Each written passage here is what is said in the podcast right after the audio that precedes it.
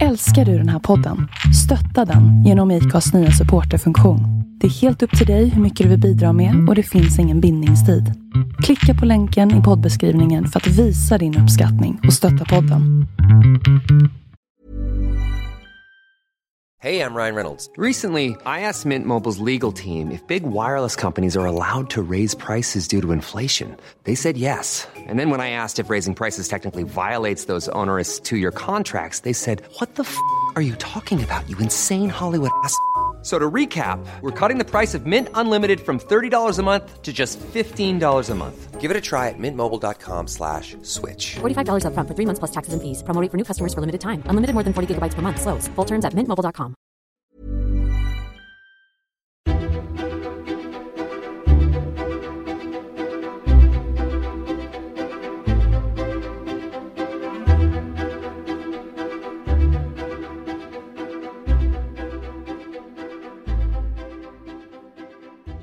Välkomna till Minuter med mord, en podd där vi presenterar kända kriminalfall i korthet. Jag heter Tobias Henriksson. Först av allt, tack för att ni lyssnar på just den här podden. Här får ni ett stort antal kriminalfall presenterade i ett kortare format, så att ni själva kan gräva vidare och bilda er en bredare uppfattning om fallet. Minuten med mord började som ett slags extra avsnitt till Mördarpodden som görs av Dan Hörning och Josefin Molén. Men när det inte längre fanns tid att göra annat än de egentliga avsnitten bestämde jag mig för att lansera de här korta avsnitten som en egen podd. Och för er som inte känner till mig från andra poddar så heter jag alltså Tobias Henriksson och jag driver mitt egna företag PRS Media. Jag är journalist i grunden och har bland annat ett antal år på TV4 i Malmö på meritlistan. De senaste åren har jag varit Dans kompanjon i podden Palmemordet och även medverkat i Mördarpodden med jämna mellanrum. Dessutom granskar jag myter och konspirationsteorier i min egna podd Tänk om. Avsnitten ni kommer att höra i den här podden är omarbetningar av de ursprungliga avsnitten som sändes via Mördarpoddens Facebook-sida. I de här uppdaterade versionerna av fallen har vi lagt till mer information och också ramat in avsnitten på ett lite annat sätt. Dessutom har vi en helt ny logga som ni kan se som omslagsbild för podden. Innan vi drar igång med dagens fall vill jag gå igenom sån där tråkig formalia som alltid måste göras i poddvärlden. För även om de första avsnitten ni hör här har publicerats tidigare så kräver de en del omarbetning och komplettering. Det här innebär att jag lägger ner en hel del tid på dem för att ni ska få så bra avsnitt som möjligt. Om ni vill stötta mitt arbete med Minuter med mod så vore jag väldigt tacksam. Det lättaste sättet att donera en summa per avsnitt är att gå till patreon.com minuter och bli medlem. Och Patreon stavas P-A-T-R-E-O-N. Här bestämmer du själv hur mycket du vill ge per avsnitt, allt ifrån 3 dollar och uppåt. Beroende på hur mycket du donerar och hur länge får du också tillgång till ett stort antal belöningar. Läs mer om det på patreon.com minuter. Om du hellre vill donera en engångssumma så finns det två alternativ, Swish eller Acast supporterfunktion. Swish-numret och länken till supportersidan hittar du i avsnittsbeskrivningen. När det här första förlängda avsnittet av Minuter med mord spelas in är det bara veckor kvar till jul. Med tanke på det tänkte jag att vi skulle fokusera på ett mord som faktiskt hände just i den här tiden, men för en väldig massa år sedan. Det var den 25 december 1947 där den italienska ambassadören i Stockholm mördades av en landsman. Men vad var det egentligen som hände? Vi ska försöka bringa ordning i det. Det hela börjar och slutar med Giuseppe Capocci, en italienare som invandrat till Sverige under första halvan av 1900-talet. Hans psykiska hälsa var minst sagt sviktande och 1940 blev han tvångsintagen på Långbro sjukhus efter ett bråk med sina grannar på Södermalm i Stockholm. Men Giuseppe tycker själv att han är frisk och anklagar den italienska legationen i Stockholm för att konspirera mot honom. Efter sju år på Långbro anser överläkaren Erik Goldkull att patienten i stort sett är frisk och att det inte föreligger någon risk med en permission. Men under ett enskilt samtal med hustrun ber överläkaren henne att hålla ett vakande öga på sin man. Att Capocci fick permission är ett beslut som läkarna på Långbro sjukhus kommer att ångra för en lång tid framöver. På juldagsmorgonen 1947 hämtas Giuseppe på sjukhuset av sin fru och de åker till hemmet på Södermalm och sina två barn. Efter att ha ätit kvällsmat vill frun att makarna ska ta en promenad, något som Giuseppe inte alls är sugen på. Makarna bestämmer sig då för att stanna hemma, men bara efter en kort stund ändrar maken sig och vill gå ut, ensam.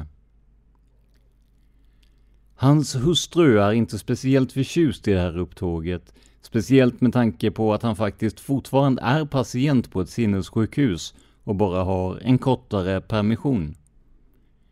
Hon bestämmer sig därför för att följa efter sin make på avstånd. På Skeppsbron tar han spårvagnen mot Djurgården, men efter några stationer stiger han av och fortsätter till fots. Hustrun, som hela tiden följt sin man, förstår vart han är på väg. Det är den italienska legationen som är målet för hennes mans rastlösa vandring. Vid det här tillfället uppmärksammar hon sin man på att hon följt med honom och insisterar på att hon ska följa honom till legationen. Den italienska ambassadören Alberto Bellardi Ricci sitter vid det här tillfället och äter jullunch med sina anställda. Men det är ju trots allt jul och då kan man ju inte neka en landsman hur som helst. Men nog måste han ha anat oråd när hans sekreterare kom med en lapp från den nya gästen. Den var nämligen fullklottrad med till synes förvirrade utfall mot Mussolini och fascismen. Trots farhågorna går ambassadör Beladi Ricci ut i väntrummet där Giuseppe och hans fru väntar. Det här kommer att vara ännu ett ödesdigert beslut i den här historien. För Capocci plockar fram en sax ur fickan och bryter isär skänklarna. Därefter utmanar han ambassadören på duell och skrek sedan citat ”Churchills cigarr”. Slutcitat. Till sist kastade han sig över ambassadören och lyckades hugga honom totalt sex gånger innan han övermannades och avväpnades av tjänstefolk och ambassadpersonal. Ambulans och polis tillkallades och Capocci greps på platsen. Ambassadören avled på väg till sjukhus medan legationssekreteraren Gian Gaspari Cittadini Secchi blev svårt skadad. Eftersom det inte rådde någon som helst tvekan om vem gärningsmannen var blir Giuseppe Capocci häktad och döms senare för mord. Hans straff blir rättspsykiatrisk vård och utvisning ur landet. Därmed kom han att tillbringa tiden fram till sin död på ett italienskt sinnessjukhus. Men på sätt och vis blev det ett dödsstraff, eller i alla fall ett sjuårigt straff med döden som följd. För 1954, sju år efter mordet, dör Giuseppe Capocci på mentalsjukhuset. Självklart fick den här händelsen stor uppmärksamhet, dels på grund av själva mordet, dels på grund av att Capocci släppts från sjukhuset medan han uppenbarligen fortfarande var sjuk. Erik Goldkull, överläkaren som gav sin välsignelse till permissionen, var den som var hårdast ansatt. Han tvingades också förklara sitt beslut för Medicinalstyrelsen inför rättegången mot Capocci. Så här skrev han i ett utlåtande. Kungliga Medicinalstyrelsen. Genom remiss av den 29 december 1947, diarie nummer S2821, har Kungliga Medicinalstyrelsen begärt mitt yttrande rörande Ålångbros sjukhus intagne patienten Giuseppe Capoccis permittering från sjukhuset den 25 december 1947. I anledning härav får jag vördsamt anföra följande. Capocci intogs å Långbro sjukhus den 21 i 3 1940 sedan han råkat i gräl med några italienska grannar varvid han tilldelat dessa ett par örfilar. Det visade sig att Capocci led av en akut schizofreni och att han var avvokt inställd mot några i staden boende italienare, vilka han hotade att vid tillfälle citat piska upp slut citat.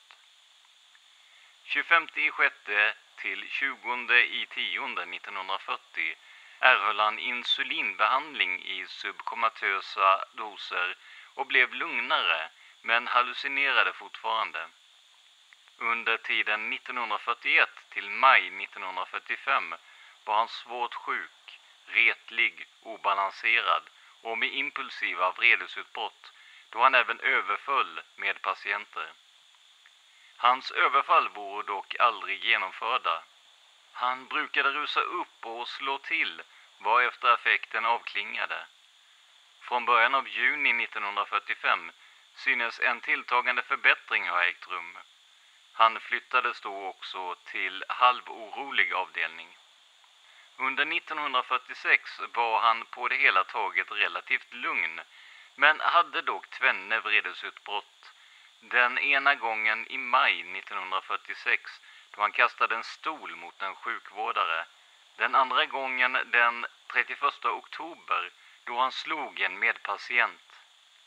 Ända sedan detta sista uppträde har patienten icke visat några våldstendenser och hela 1947 har han varit fullständigt lugn.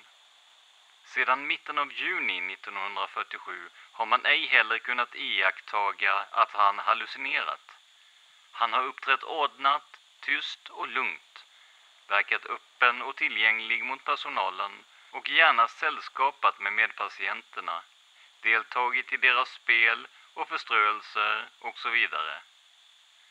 Under hösten 1947 kom hans flyttning till lugn avdelning på tal, men undertecknad tvekade i det längsta med hänsyn till patientens tidigare opolitlighet.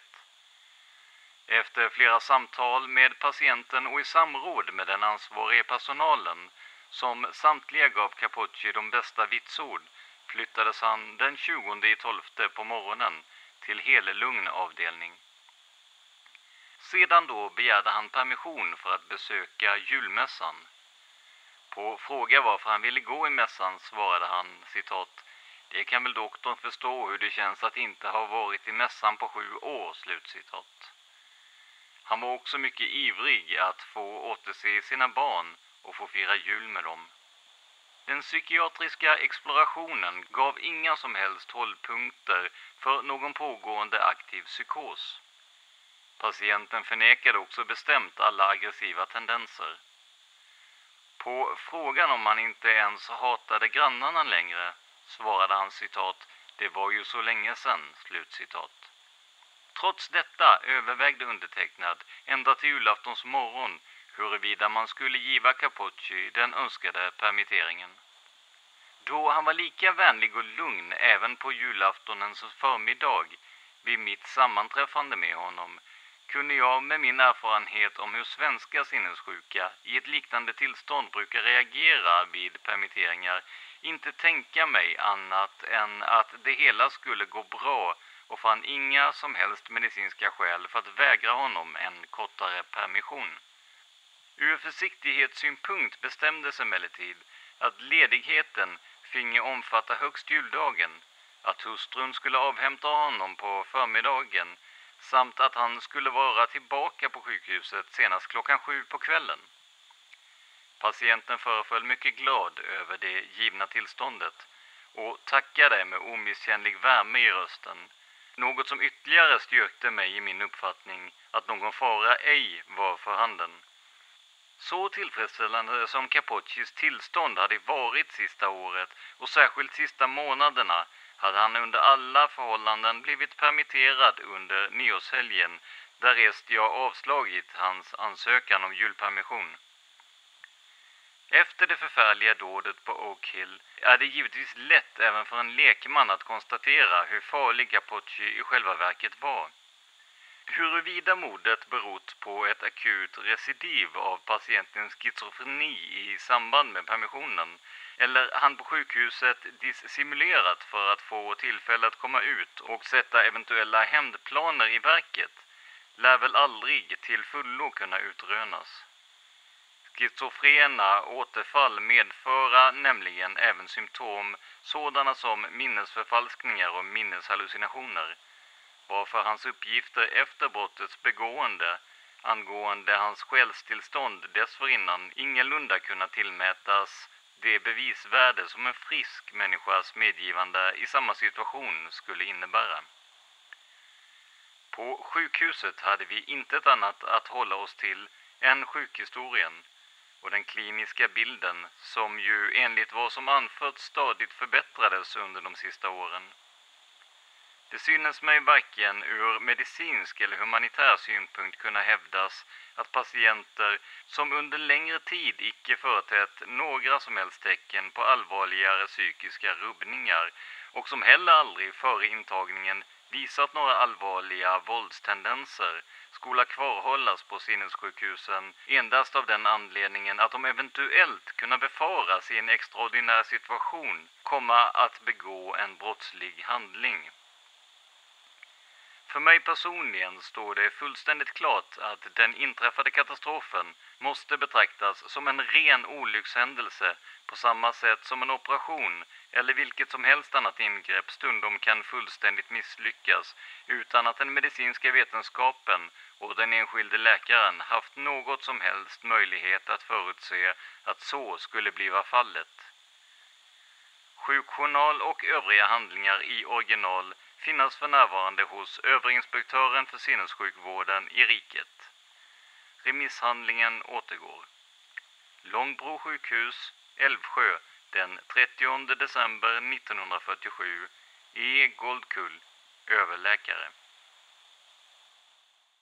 Med de orden börjar det bli dags att avrunda dagens avsnitt. Men glöm inte att gå in på facebook.com minuter med mord för att få mer information om podden och om kommande avsnitt. Minuter med mord i ett ord. Om du vill stötta oss hittar du alla sätt att göra det på i avsnittsbeskrivningen. Det här var Minuter med mord av och med Tobias Henriksson på PRS Media. De här korta avsnitten är nyinspelningar av den serie som ursprungligen producerades för Mördarpodden, en podcast av Dan Hörning och Josefin Molén. För mer information om Mördarpodden besök facebook.com mordapodden. Musiken i vårt intro och outro heter Life Decisions och görs av Remember the Future. Övrig musik och ljudeffekter levereras av Epidemic Sound. Tack till Acast som än en gång gett mig förtroendet att starta en podd på deras plattform. Men framförallt, stort tack för att du lyssnar på Minuter med mod.